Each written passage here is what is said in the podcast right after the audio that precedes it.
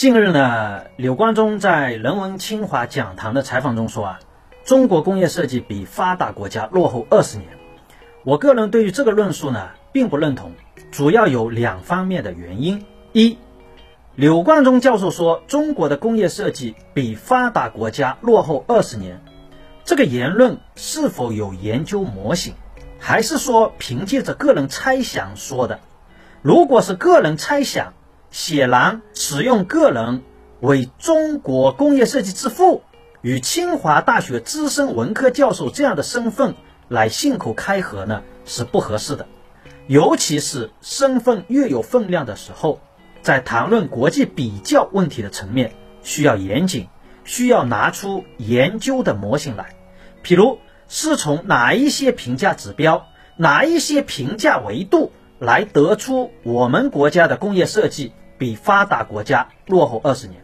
而这种研究呢，与比较体系，也正是清华大学这样的学府以及柳教授这样身份的人士应该做的研究课题。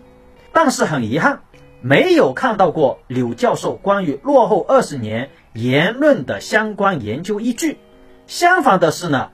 我去了很多的发达国家，也参观了不少的这些发达国家的工业设计公司与工业设计中心。我认为，在设计的技法表达层面以及一些设计方法方面，我们国家与发达国家几乎没有太大差距。但是，我们的差距呢还是有的，主要是对设计的应用研究、设计思考、造型设计背后的材料与技术实现层面，以及系统性设计等方面，确实还是存在着一定的差距。但是，是不是有二十年这么大的差距呢？这个我个人没有研究依据，不好说。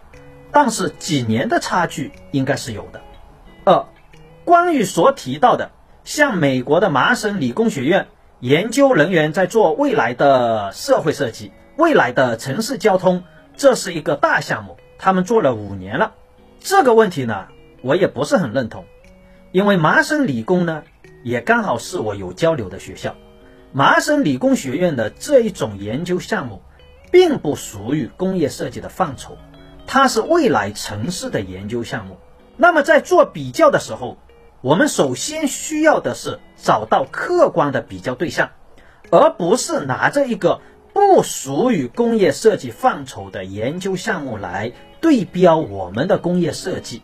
那么到底什么是工业设计？其实工业设计一句话来说。就是一种技术美，就是如何通过设计赋予工业制造的商品更具美感的属性。而这种美感呢，不仅仅是停留在视觉层面的，包括视觉使用、心理交互、技术材料等等层面。所以说，工业设计呢是一种技术美。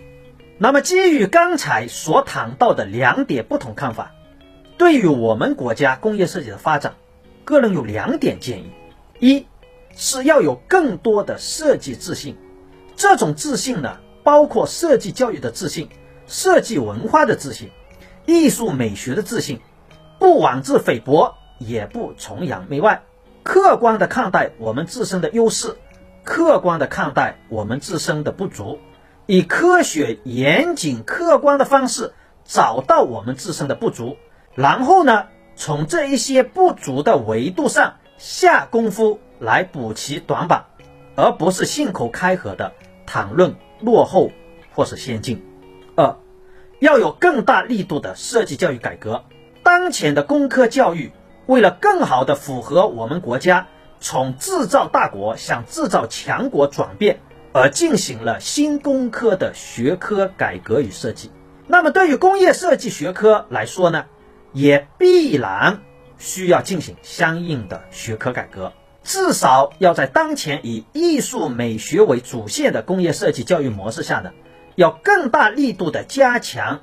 制造技术、先进制造技术、模具制造技术、材料与工艺以及市场营销、品牌、消费者心理学、市场行为学等学科知识的融合，